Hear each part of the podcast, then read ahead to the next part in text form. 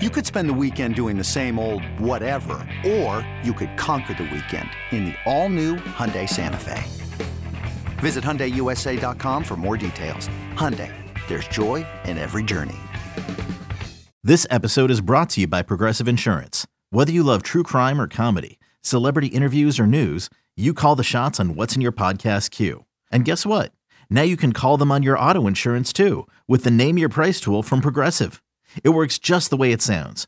You tell Progressive how much you want to pay for car insurance, and they'll show you coverage options that fit your budget.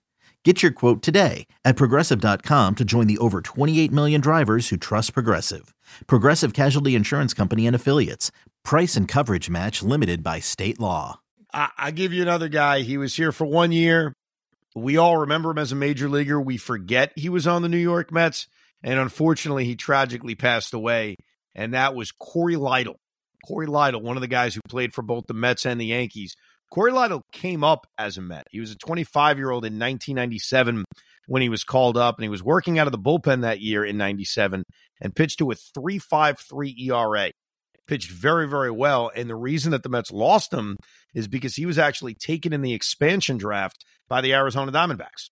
Never actually pitched for the Diamondbacks, ended up being traded to the Tampa Bay Rays bounced around baseball, had some really good years with Oakland, with Philadelphia, ended up with the Yankees, and then tragically, after his time with the Yankees, passed away in that airplane accident in New York City right after the Yankees got eliminated in 2006. And right after, he had called in to Mike and the Mad Dog and had an argument on the air about the team and the way he had pitched.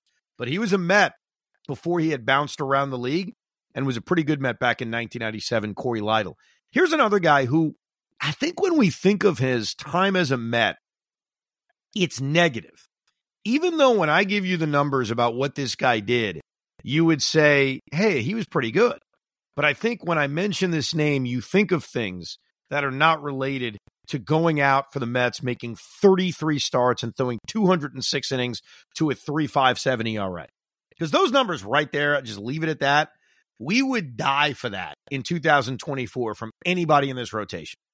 33 starts, 206 innings, and a 3.57 ERA. I get it, 3.57. Maybe you want it lower.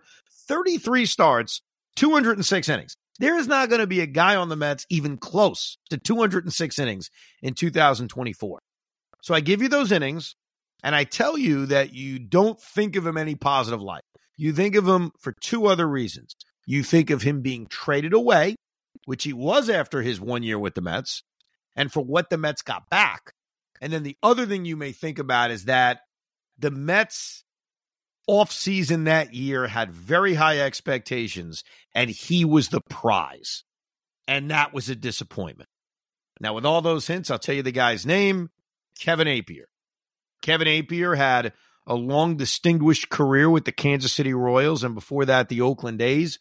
But going into the offseason of 2000 into 2001, there were two main focuses. There was can the Mets sign Alex Rodriguez, which they did not, and can they retain Mike Hampton, which they did not. The Yankees, on the other hand, signed Mike Mussina. The Mets signed Kevin Appier. And Kevin Appier signed, I think it was like a four year, $44 million contract.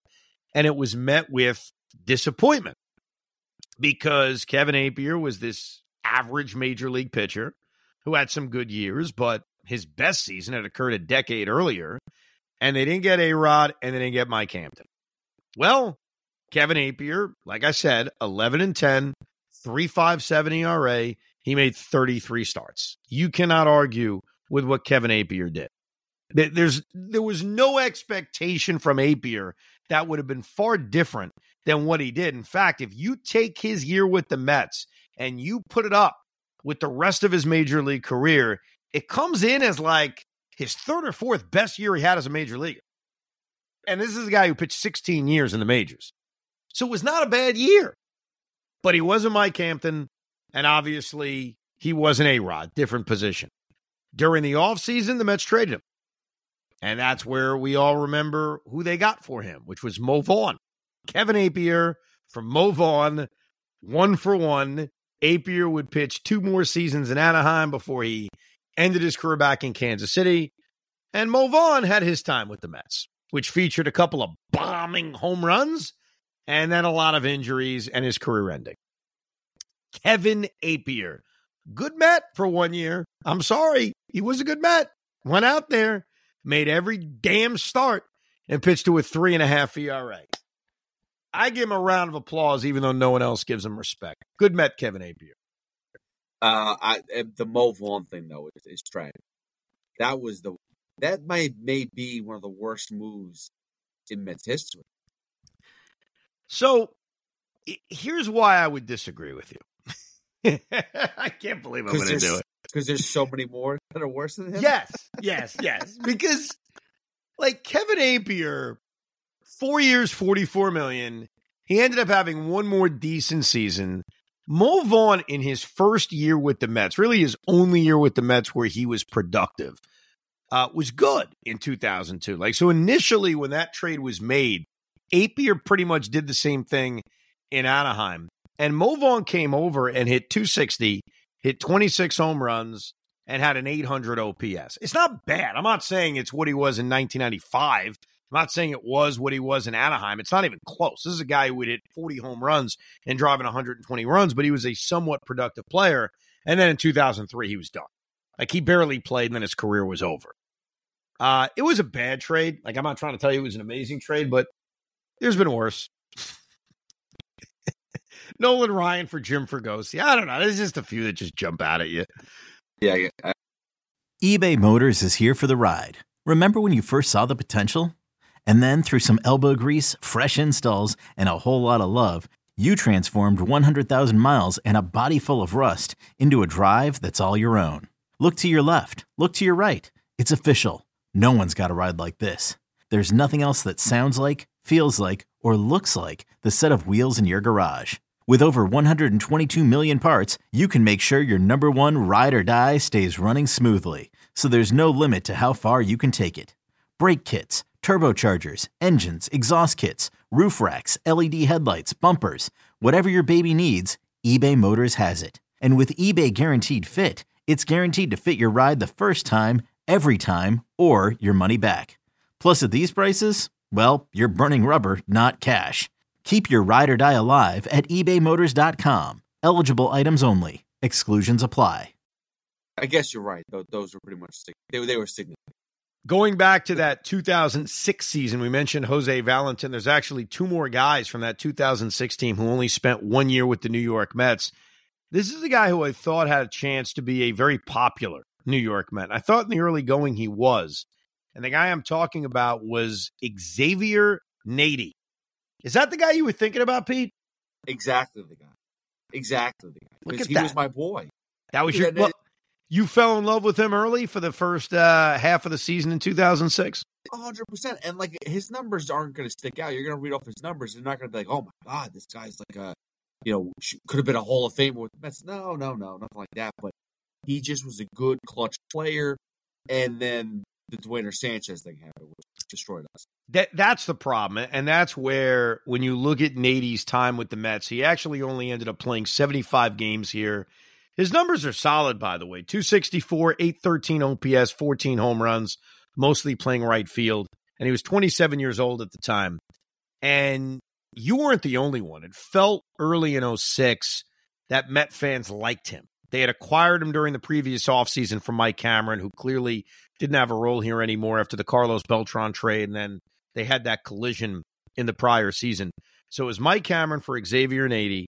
And I think what bothers me about Nady's tenure ending is that it's very different than what we talked about with guys like Marlon Byrd and guys like um, Brett Butler, in that the Mets were having a great year. They didn't trade Xavier Nady for prospects. They had an incident, as you alluded to, with Duaner Sanchez getting into a car accident. He was actually in a taxi because he wanted to go out and get food one night in Florida. Got into a taxi, taxi accident. Duaner's out for the season. And the Mets responded by doing something that I hate, and that is taking a guy off your major league roster in attempting to make a deal at the deadline. I hate that. And they're rare. They're going to become more common now because of all the playoff teams, because more teams make the postseason and there are going to be multiple teams that think they can make it. So I think these kinds of trades are actually going to occur more. but back in the day, they never happened. There was one between the Red Sox and the A's years ago, and it, it bothered me when it happened. The Oakland A's are going for it. They trade for Jon Lester. That's great. They had to give up Yoenis Cespedes, who was their cleanup hitter at the time, and that never made sense to me. So here are the Mets needing bullpen help. So they targeted Roberto Hernandez from the Pittsburgh Pirates. And they have to trade Xavier Nady for Roberto Hernandez and Oliver Perez, who turned out to be the more impactful player in that trade. So what always bothered me about that was I just want to trade prospects when I'm going for it. And it's funny, this offseason, I've talked about not wanting to trade prospects. But when I'm sitting there at the trade deadline and I'm trying to win a world championship, that's what I want to move. I don't want to move guys off my major league team. And I can't tell you that things would have worked out differently in 2006. Who the hell knows? Uh, Shawn Green isn't a Met. Think about that. Shawn Green isn't playing right field. Xavier Nady is. Like, there's a lot of things that would have played out differently. Maybe you don't get Oliver Perez, so someone else is starting uh, game seven of the NLCS. And say what you want about Ollie P and his tenure here. Oliver Perez pitched damn well in game seven of that 06 season. 06 series. I don't know how things play out differently, but Xavier Nady has this weird history with the Mets and that there's regret. He should have been here for that postseason run, and who knows what happens. Yeah. I mean, I just remember seeing that ball in right field that Shawn Green just has difficulty with, and I'm like, Xavier Nady would have been. Xavier, Xavier Nady, Spiezio hit that ball too. Yep. What a I hate that goatee. What a jerk. Another guy that was on that 06 team, except he played the entire season for the Mets, was a key arm in that bullpen, Chad Bradford, the sidearming right hander. Pitched in 70 games, had a 2.9 ERA, made seven appearances during the postseason that year, didn't give up a run. Five and two thirds scoreless innings for Chad Bradford. He was the specialist that Willie Randolph would go to to get a tough right hander out, and he did it every time. Chad Bradford had a great season in 2006, but you know, we talked about this with Aaron Loup. Sometimes with relievers, you get that one great year and you say, all right, I'm good. Let's move on. The New York Mets decided to move on after his really good year in 2006. And if you look at the rest of his career, the Mets made a bad decision because Chad Bradford was good in 2007 with the Orioles. He was good in 2008 with the Orioles. He was good in 2008 when he was traded to Tampa Bay. He was a good relief pitcher. And as you may remember, in 07 and 08, the Met bullpen let them down. So who knows? Maybe the collapses in 07 and 8 are different if Chad Bradford sticks around. But he was here for one season in 2006 as 31 years old, and he put together a really, really good season. Here's another guy. In fact, this guy, his last season in the major leagues was his one season with the New York Mets. This is a guy who is a nine time All Star. This is a guy who is a five time Silver Slugger Award winner. This is a guy that's won a batting title. And this is a guy that finished his career with 509 home runs. Who am I talking about, Pete? Gary Sheffield. Gary Sheffield. That's right. His one year with the Mets wasn't bad. Again, it was in that grouping of years where the Mets were terrible. So it all kind of mishes together, mushes together. But he played 100 games for the Mets in 2009, hit 10 home runs, 276, 823 OPS. I think the only thing we're going to remember him for is that he hit his 500th home run. The Mets haven't had a lot of guys hit 500 home runs. In fact, Gary Sheffield is the only guy who's hit his 500th home run as a New York Met. So it's a good year, but he's not winning this competition. Hey, Rob Bradford here. You guys know I'm always up for a good MVP story, and one of the best stories is Wasabi Technology. Wasabi is the world's hottest cloud storage company, and it's become the go to provider for professional and collegiate sports teams, including 20 Major League Baseball teams like the Red Sox and NHL teams like the Bruins and Vancouver Canucks. Even the Liverpool Football Club is getting in on the Wasabi action. So, why is Wasabi the MVP? Well, Wasabi was purpose built to free businesses from skyrocketing storage costs and unpredictable transaction fees that the Amazons of the world are charging. In fact, Wasabi is up to 80% less than those hyperscalers and doesn't charge a cent for businesses to access their data. From Wasabi's AI enabled intelligent media storage, Wasabi Air, to the industry's only cloud storage service with triple protection against cyber criminals, data deletion, and ransomware, Wasabi's taking the lead in driving innovation in data storage and helping sports teams to unleash the power of their data. Wasabi, another Boston based championship team.